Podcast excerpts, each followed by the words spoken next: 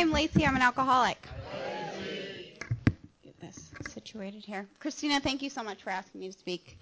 Um, Christina is a dear friend of mine, and um, friendships that I have today are, are a blessing of working the realm of Alcoholics Anonymous, and so it's an honor for me to get to share my story with you guys tonight. Um, I want to welcome the 18 newcomers, the 18 people who identified. Uh, welcome. Um, if this is your first time, uh, I hope you hear something um, that speaks to you. And, and, if it's not your first time, but you're back, welcome back. Um, that was my story. This is not my first time sober. Um, and my sobriety date, I guess I'll start there, is uh, September 28th of 2015. Um, so I'll have God willing, four years in September. Um, it's not my first time sober. I had four years at one point, uh, but all that matters is today, and today I'm sober. So, um, I uh, I love Alcoholics Anonymous. I do. I'm one of those people that loves Alcoholics Anonymous. This program's given me a life, um, a life.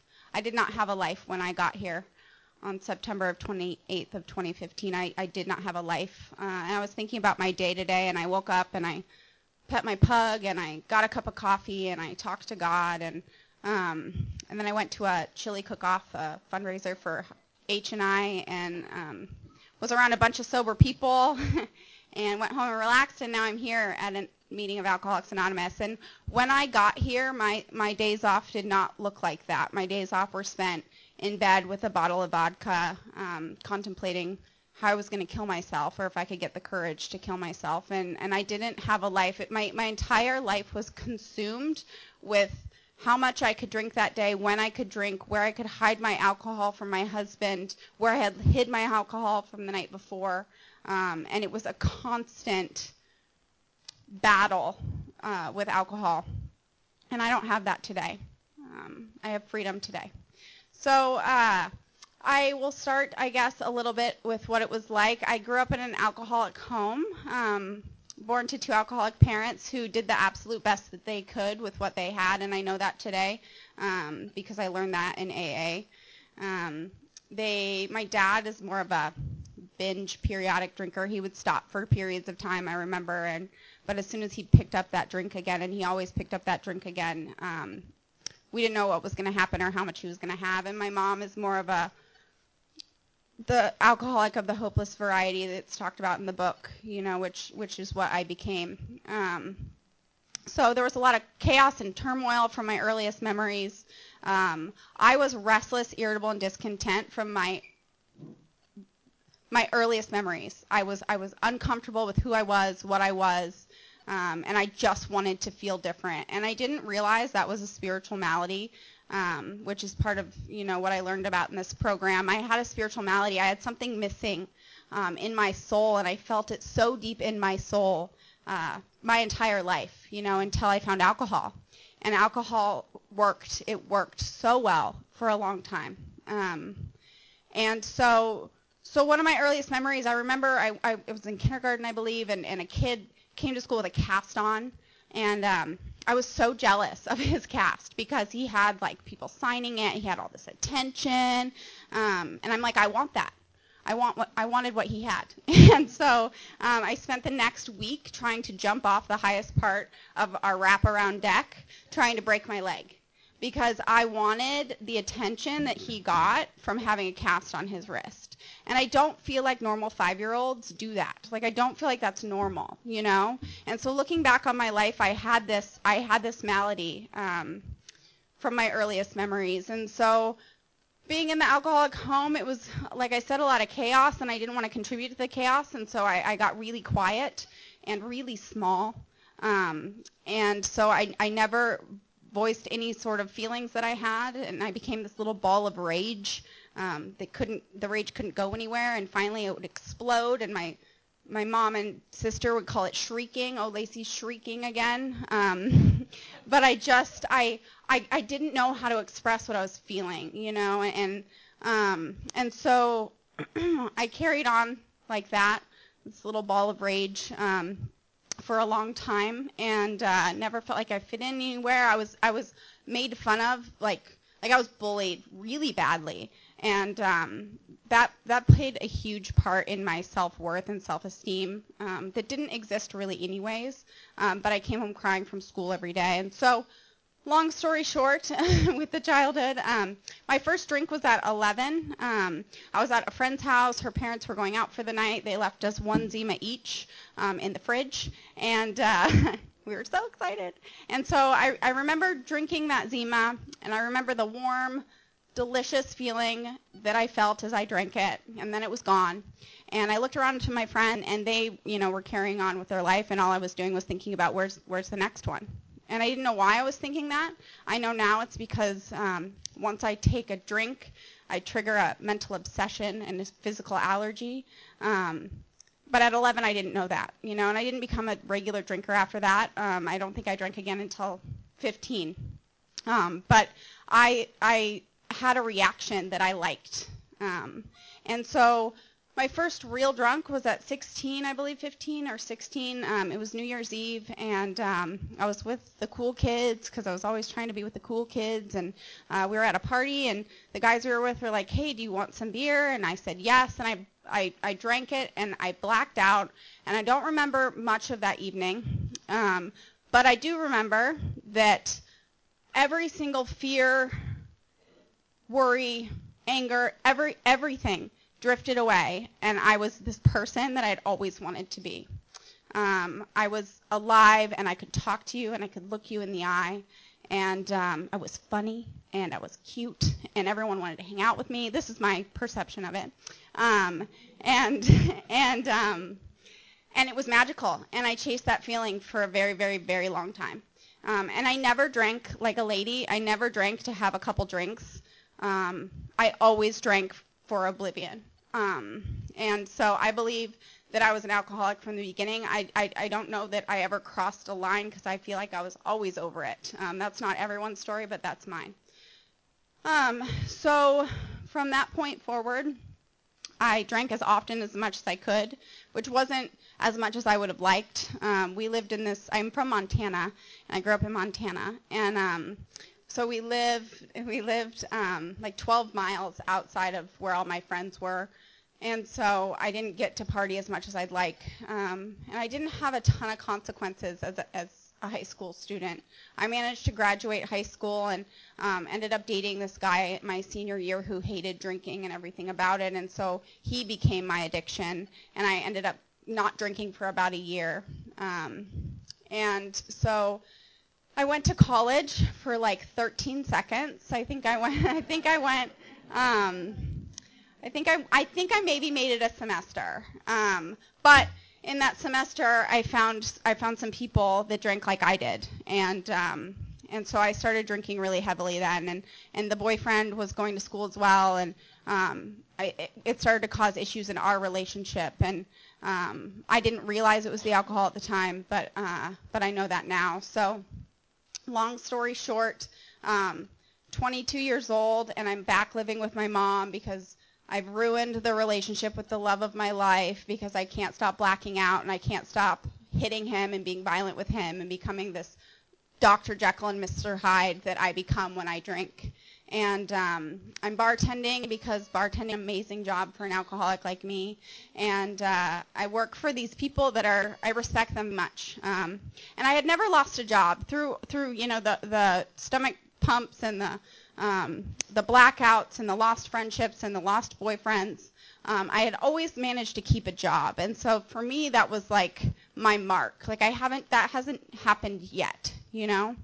And um, so I'm bartending and I'm dating this guy who uh, used to be a heroin addict, but he only drinks now. And um, and um, and he had been through treatment, so he knew about Alcoholics Anonymous. I knew nothing about it, but he saw how I drank, and he knew people who drank like I did. And um, so we were at his house in Georgia one Christmas, and he he pulls out this book from the back of his closet. He's like, it's it's a blue book, and um, he's like, this is this book is called Alcoholics Anonymous, and I think there's a program too, but like you should just read the book. It's like a good read, and um, and that was my first introduction to Alcoholics Anonymous. I did not read that book, but it's the first time I had ever heard about this book. So um, I'm 22 years old and I'm bartending and I'm, I'm I get to drink while I bartend, which is magical for someone like me. And um, and uh, one night I, I overshoot the mark one more time and I throw a drink in one of our customers' faces and um, and, and and then I blacked out and um, woke up the next morning feeling like something maybe bad had happened, um, but not sure what it was. And I, I went to work that afternoon after a couple more drinks because I was really hungover and. Uh, and my boss pulls me in his office and he's like, "Do you remember what happened last night?" And I, I said no, and and he's like, "Well, you left your shift with a bunch of customers in the bar and the till with thousands of dollars just open and and money flowing out of it." And and um, he's like, "You know, this is the last straw, and I'm gonna have to let you go." But he said, "I recognize what you have, and you have a disease. Um, you have a disease of alcoholism, and um, I see potential in you, and." And I'm willing to help in any way that I can. Here's my personal cell phone number. When you're ready to get help, call me. And so I went home that night and, and partied really hard and woke up the next morning and for some reason my first phone call was was to Josh and um and he got me help and and I ended up detoxing on my own for like four days. I think it took to detox. I, di- I didn't realize at the time it was a detox, but looking back now, it for sure was a detox, and I probably should have been in a medical detox, but I wasn't. And and um, I was in Kalispell, Montana, and I I don't even know that they had a had a detox at the time. Um, however, uh, went to my first meeting, and that was on uh, January 26th of 2009, and I I went to Alcoholics Anonymous and I got a sponsor, like they said, and, and I worked the steps. And um, my sponsor had about a year and a half when I started working with her, and her name was Gwenda, and she was a lovely woman with a little six-year-old boy. And um, and so I worked the steps with her, and, and and I worked them hard, and my life changed, and my life got better. And that that job that had fired me hired me back as an assistant manager, and then promoted me to general manager of one of their restaurants, and life was going really well. and then I got a phone call and Gwenda had relapsed, and I was devastated, and um, I was I was lost. I hadn't made connections in Alcoholics Anonymous, you know, like they told me to. I didn't have the connections, and so I started drifting away a little bit. And then about a month later, I got a call, and Gwenda died um, from this disease, and she had had gastric bypass a few years before, and and um, I guess when you drink and you've had gastric bypass, it's not a good combination. And her little six-year-old boy found her on the floor, and um, it was devastating, you know. And I remember being at her funeral and and um, not being mad at Alcoholics Anonymous, but being really mad at her for leaving me. Like that's how selfish I am, you know. It's always all about me. So I didn't get a new sponsor after that, and about three to six months later, I got an offer from the job that I was working the same job that had fired me two years before, to move to Missoula, Montana, which was about two hours away, and to open this new restaurant of theirs. And I said yes. And so I moved to Missoula, and I opened this restaurant, and I never get connected back in AA, and I never get a new sponsor. And I start running compulsively. And so I ran like one time in my life, and I liked it, so I decided to sign up for a marathon because I'm either sitting on the couch eating a bag of Oreos or running a marathon. There is no in between for me. There's no gray area. Um, and so running became my new my new thing, you know. And um, and so uh, eventually, about two years into into not working a program and being a dry drunk and um, just being completely restless, irritable, and discontent because that, uh, kind of alcoholic that I am, if I'm not working a program, if I do not have a sufficient substitute for my alcoholism, I'm going to drink again or I'm going to blow my head off. There's, there's nothing else for me. Um, I don't have, I cannot live um, with something to to fill that void in my soul. And so that void was, was empty again. And so after two years um, of, of grasping onto every tool I knew from the first two years I was sober, um, that drink looked really good, and I planned my relapse. And um, and I planned it. And so I, I rented a hotel room, and I knew I was going. And, and my that boyfriend who was a heroin addict, but but only drank, um, we were still together, and he came with me, and because he was like, you know, maybe you weren't an alcoholic, maybe you were just young um, maybe you can drink like a lady. And so we went, and I was telling a friend earlier, I had a dirty vodka martini, um, extra olives, and I remember drinking it, and I remember just feeling this sense of ease and comfort that comes from a few drinks, you know, drinks we see others take with impunity, and and I and I could breathe again because I hadn't been working a program.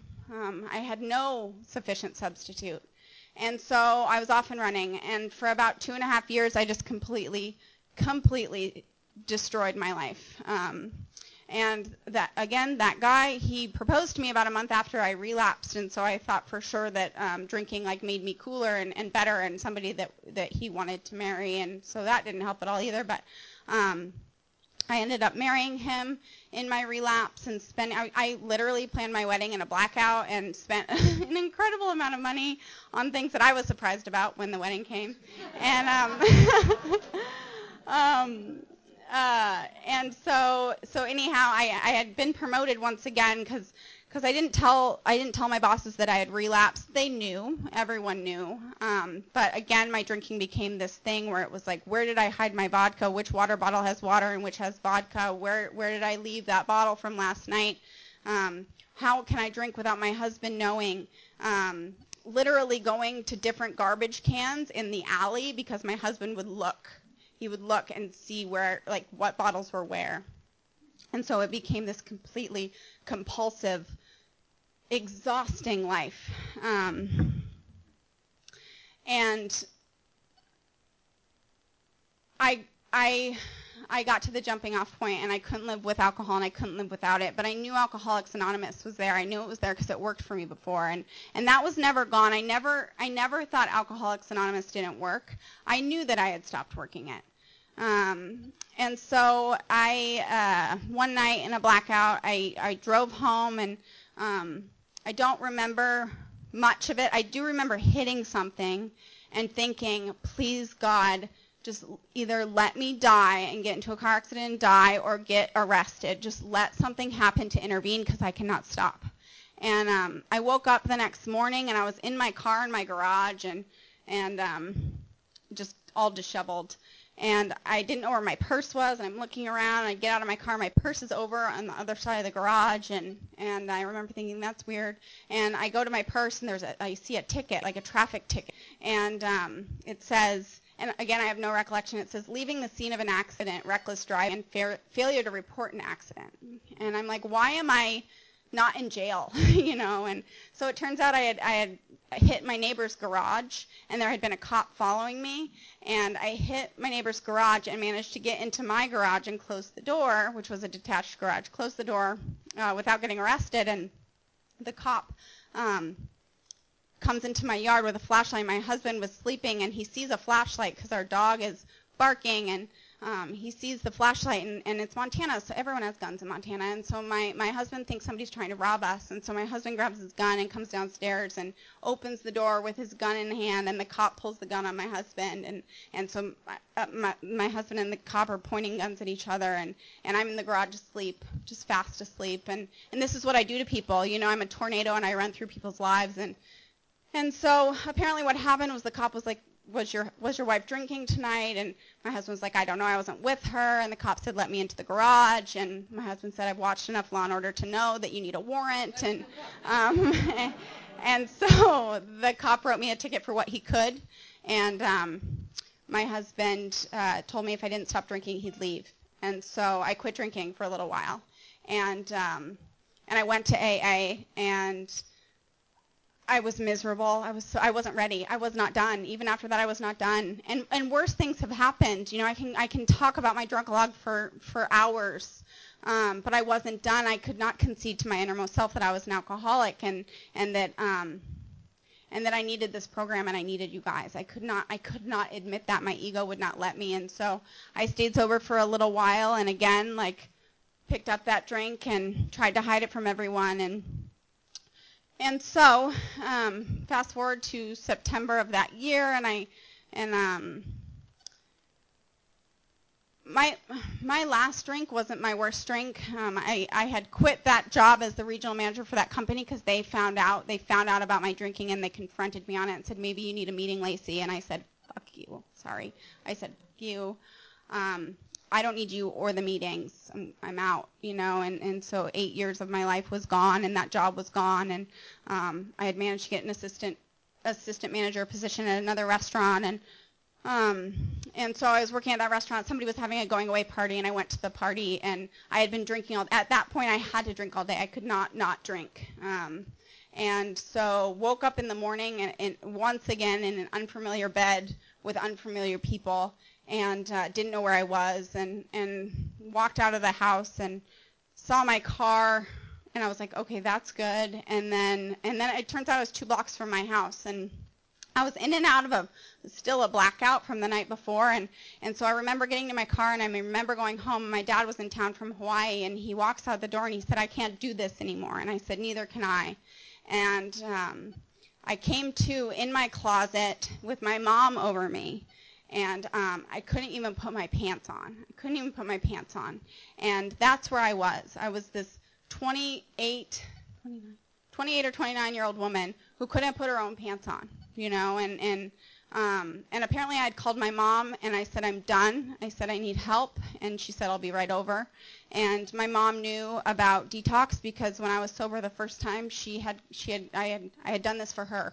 Uh, she called me and she needed help, and and um, and so I took her to the detox, and so she did that for me. And and on the way to the detox, uh, again, don't remember a lot. They they they couldn't put me in detox right away. I had to be in the hospital for 12 hours to get my blood alcohol down to a point where I could be entered in. Um, I should have been dead for sure. Um, and and so getting to the detox and my family's a mess. What are we going to do with her? What do we do with her? And I'm happy as a clam on my detox medication and and had no intention of going to treatment, none at all. And um, my aunt, who lives in Southern California, um, has been sober 24 years now, and uh, so they called her and they said, "What do we do with her?" And she said, "We have treatment centers in California. Why don't you bring her out here?" And I said. Um, I said, I'm not going anywhere without my dog. I had adopted a little pug named Norman two weeks before, and um, I said, I'm not going anywhere without Norman. And she said, Great, I have pugs as well. Um, I'll fly up there. We'll drive you and Norman to Southern California, and um, I'll take care of him while you're in treatment. And it was kind of a serendipitous, definitely God intervened in this one um, situation, and I managed to to get to California. And I went to to Hoag Hospital in Newport um, for treatment, and and and I listened and the drive down from Montana to California, Annie was was just looking at me like this the whole time because she she knew me when I was sober, and and now she's seeing her her niece um, just destroyed this disease, you know, just destroyed and broken, and uh, and so I went to treatment and I, I just absorbed everything I could, everything I could from that program. And, and in between, I went to meetings and um, I did a partial hospitalization program because Annie's home was sober and Annie allowed me to stay with her during my treatment. And, and there's some faces in here tonight from the first meeting I went to uh, in Orange County in Rancho Santa Margarita. And, and um, and I had no intention of staying in California because I had a, a, a home and a white picket fence and a husband back in Montana. You know, I had those things. Um, I had I had things still, um, and and then I just couldn't leave because what I got here, what I found here, um, it's not that I couldn't find it anywhere because I can, because Alcoholics Anonymous is anywhere. Um, but I started to find myself again, and and I started to work a program and work with a sponsor and um, the sponsor took me through the steps and and I conceded to my innermost self that I was an alcoholic. There is no doubt in my mind that I'm an alcoholic. I know that when I pick up a drink, I don't know what's going to happen and I don't know how much I'm going to drink. And and I know that because of because of my relapse. I'm so grateful for my relapse. You know, it led me to the gates of insanity and death. Um, but it also made me realize that I know, without a shadow of a doubt, that I am an alcoholic, which is such a big, huge, amazing part of this program, is just realizing, you know, completely doing a thorough step one, and I am powerless. I am powerless over alcohol.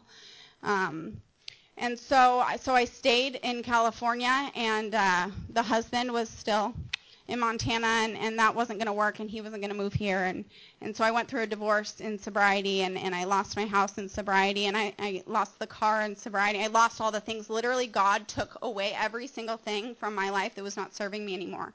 And I said to my sponsor one day, I said, "Why? Why is why is everything leaving?" And she explained to me, you know, that God need needs a clean slate for me because I'm ready, because I'm ready to build from the foundation into the person that God intended me to be, and I truly believe that. Um, what time is it? Okay, I have time. Um, so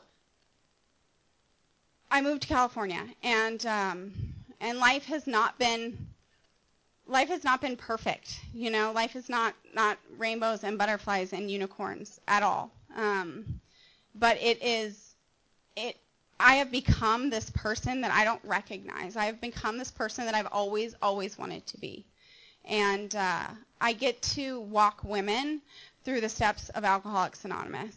Um, sponsoring sponsoring women is the biggest joy of my life, to be honest, because I, I look at them and I see how broken they are and I see where they're at and I can relate to them. And that's one of the reasons this program is just so beautiful. Um, I, uh, I, it's fun. So I, I think about how I did own the house and I did own the car and I had all the things, right? And then about two years ago, I stopped paying my car payment and my car got repossessed. And um, I live in this this apartment with this family now, and um, and I've I, I my life looks nothing like I thought it was going to, uh, but it's it's more than I could ever ever ever have imagined it to be, you know, and um, um, sorry. um, so so today I um I get this relationship today with God. So I didn't have I didn't have a God in my life. Um, I did not have a God in my life ever. Um, but I read or heard somewhere in um, Alcoholics Anonymous that that God is not. I do not need to find God. I seek Him because God is not lost. Um, and so through working the, the, the steps of Alcoholics Anonymous, I found this power that's greater than me, um, that fills that hole in my soul, that void in my soul. Um, that I spoke of, you know, that that little girl at five years old who's jumping off the deck, she, she, it's been filled.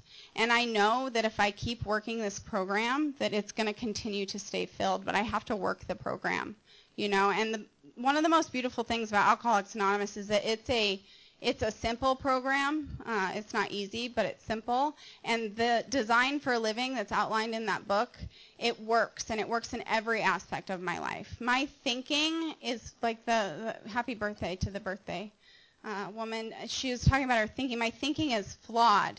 Um, my thinking, my alcoholic thinking, will get me to dark, dark places. And my alcoholic thinking wants it wants to kill me. It does. It wants to kill me, and a lot of times it speaks louder than than the the sober thinking, you know, than the God voice. My my voice speaks louder than the God voice, and and so I have to to I have to define what those those who's talking, you know, and um, I heard that once that God speaks once and he speaks quietly. So if I have a thought in my head that's very loud and it's obsessive, it's probably not God. Um, I also learned that that you know my thoughts precede my actions, and so na- no action is taken without a thought, and and God can help me with that. You know, and if you're uncomfortable with the word God, I was too. I couldn't say that word uh, without cringing and feeling icky for for probably about the first year of my sobriety. Um, and now God to me is my it's it's of my own understanding, and um, it's the most it's so beautiful the relationship I have with my higher power because I am not I am not it. It is not me. It's something bigger than me. And my whole life I tried to run the show. My whole life I tried to be in charge, and I I got myself to the this dark, pitiful place and uh, God pulls me out of that, you know. And I think back on all the times that that I could have died, should have died, should have killed someone else, um, and and I didn't. And I know God was there for that, you know. But I also know that that things happen in life, and um, it's not God's fault, and um, I I can't blame God, you know. And um, I I have a disease that that consumes me with fear. I am in so much fear all the time Um, but if I'm in fear, I know it's because of one of my instincts, one of my God-given instincts is being threatened, you know, and I can work through it. And so I can I can look at my part in things and and I can I can see that it's me. It's always me. There's always something that I've done or can do differently. Um, and it's not other people anymore. I'm not angry anymore. That little ball of rage that I spoke of at the beginning, she's not here anymore, you know, and, and, and my life has been completely transformed by this program. And I also heard once that once you hear a truth, you can't unhear that truth. And, and I hear a lot of truths in this program. And, and so I know that if I ever got to the point where, where I, um, a drink sounded good, um, those truths would be very loud in my mind, you know, and and um, I know that if I ever pick up a drink again, I might not make it back. We don't we don't all get seats here, and I don't know why I was lucky enough to make it back. I don't know that answer, um, but I do know I'm completely grateful for it.